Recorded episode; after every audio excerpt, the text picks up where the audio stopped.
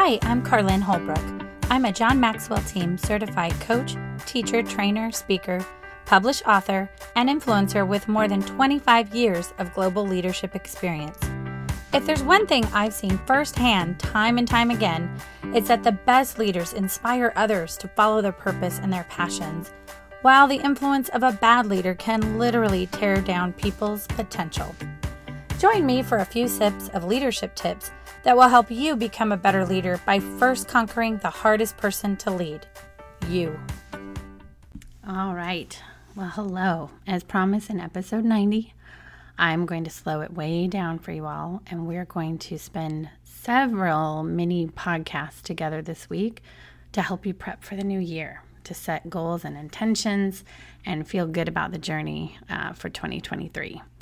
All right, so hopefully you've listened to the previous episode. If not, please do. Uh, there is a process to this, and there is an order to this.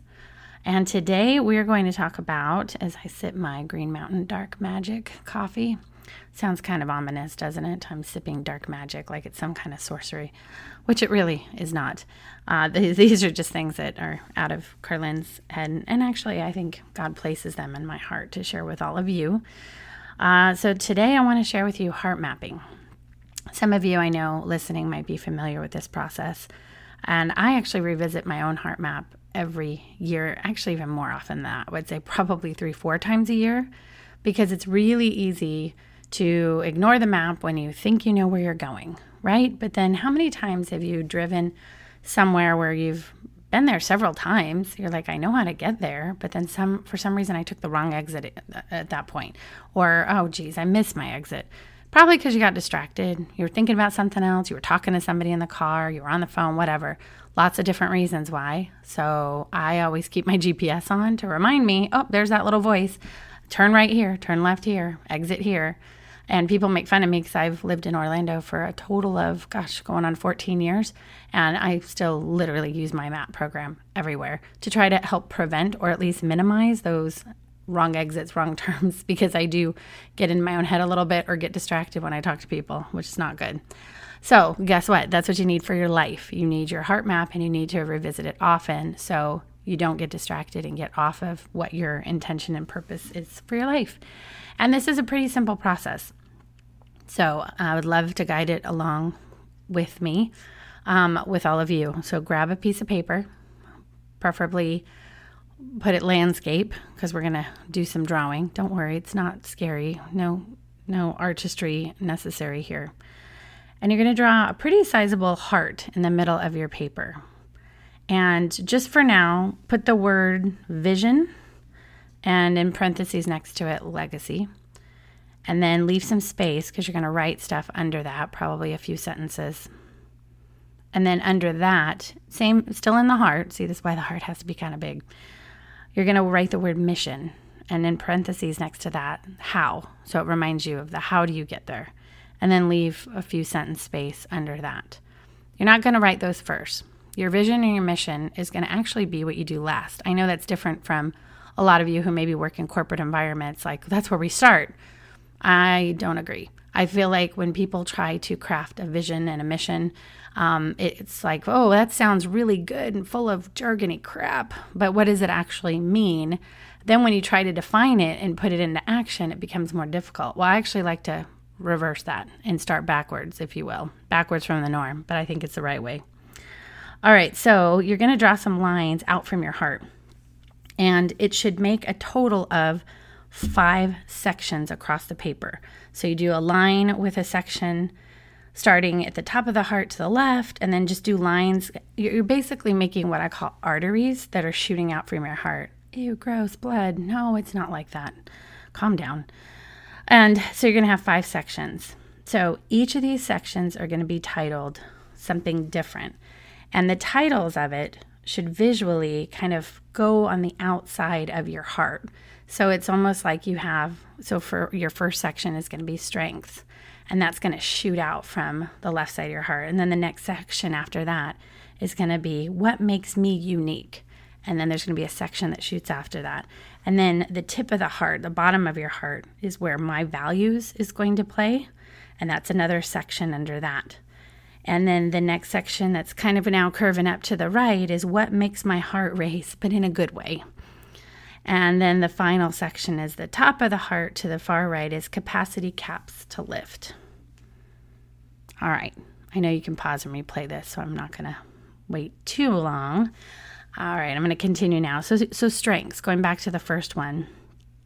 And actually, these are really, they're put in an order intentionally, but you don't have to necessarily follow the order if you want to jump to my values or something else first. The only one I would say do not start with is capacity caps to lift. And I'll I'll tell you why in a minute. So if we start with strengths, this is there's a lot of ways you can figure this out. One way is like in the last episode talking about, you know, outlining on a piece of paper the shit I hate and the things I love. That is one way to get to your strength because so much of what we end up doing in our day to day is maybe things that we're good at um, but do we love them? I don't know. There are things that I might be good at, but I don't really care if I ever do them again. So make sure that your strengths don't get confused with what makes my heart race in a good way. So I'll jump around a little bit here. What makes my heart race in a good way are the things that you just really love to do. So, what gets you excited? What gets that fire in the belly? What, when, if you close your eyes and take a deep breath and think about that thing, whatever that is, you go, yes, I'm in my sweet spot. I like it. That's, yeah, I want to do that like every day, all day long because money's no object and all the other noise and obligatory crap in your head, goodbye. That's what I want to do. That's the difference. But we want to identify your strengths because if you're not working in your strengths, you're going to be miserable. You're going to be exhausted all the time. And then if you're not working in what makes your heart race in a good way, you're also going to be miserable, unhappy, not doing well in your life, not achieving what you want, not feeling fulfilled completely. But those two arteries do work hand in hand. All right, so what makes me unique? Now, this could be all kinds of things. This could be if you overcame some kind of adversity in your life that maybe not a lot of people go through. This could be you know, for like a couple of mine, for example, is, you know, I have global work experiences, so that can be unique. The what are some really just unique ways, like abilities that you have, or, you know, if you have abilities or beliefs that, you know, cross generations or cross cultures, or if you have a really this unique ability to connect with people. Um, it could be all, all different kinds of things. What makes you unique? And I know that sometimes it's really hard to dissect yourself and analyze yourself, but this is an important exercise to be really honest and truthful about who you are and get to the core of what makes you unique. All right, and then the tippy point of your heart down below, because this is really what what completely supports your heart is your values. These are the things that are not negotiable. These are the things that really matter no matter what job you're in, no matter what role you play in life, um, what label you know society puts on you, or whatever label you put on yourself. This is what these are the non-negotiables. This is where, you know, for me, faith number one, spirituality, integrity, authenticity. You know, just all of the the core values. Being someone you're not, making sure that you're, you know, not compromising what you believe. So that is a really important box as well. And then the final box is the capacity caps to lift. Now, the reason I use that language is uh, it's a John Maxwell way of looking at things. There's the law of the lid in his 20, 21 irrefutable laws of leadership. And the reason I like this, the this instead of saying your weaknesses or your opportunities or concerns or whatever those you know funny words are, I I like this because we all have like the capacity to grow in certain areas of our life and then we want to lift that. So we lift the lid on that. We don't stick the lid on it and go yeah we're just we're going to stink at that and, and it is what it is. Now that being said i do believe there are just some things that maybe you're not gifted to do and that's okay.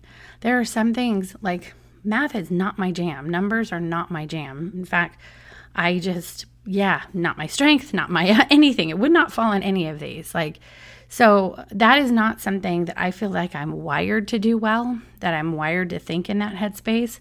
So I'm not going to put that on here. What I am going to put on here is my physical energy and wellness or my self confidence and self care.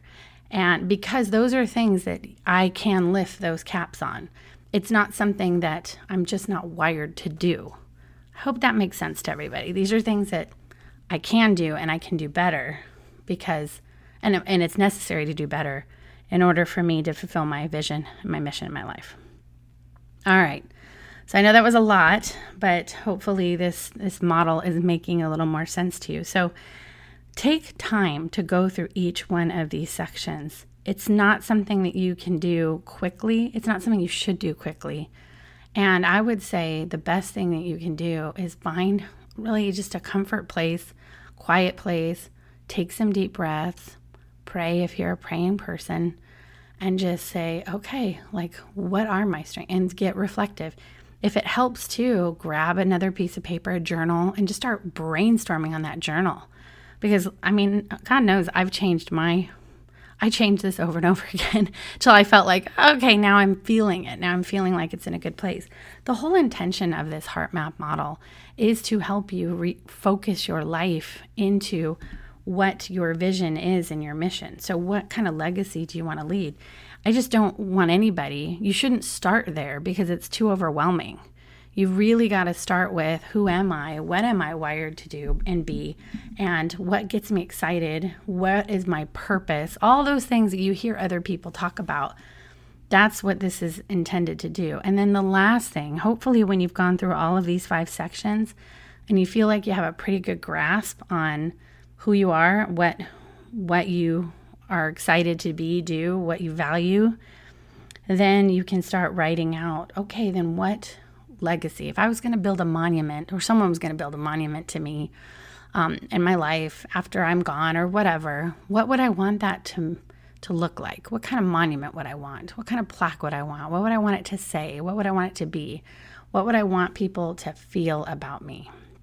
And that is what your vision should be and something that's short and pithy and easy to remember because it's something that you're going to need to go back to over and over and over again because it's easy in the day to day to lose sight of your life's vision and your life's mission of how you're going to get there because we end up putting aside so often this part of us for everyone else, whether because you're a mom or you're a wife or you're a dad or you're a son or brother or aunt or uncle, whatever your labels are I think we let the obligations of other people or what we're supposed to be and do for others get in the way of who we're created to be and who we are meant to be to others.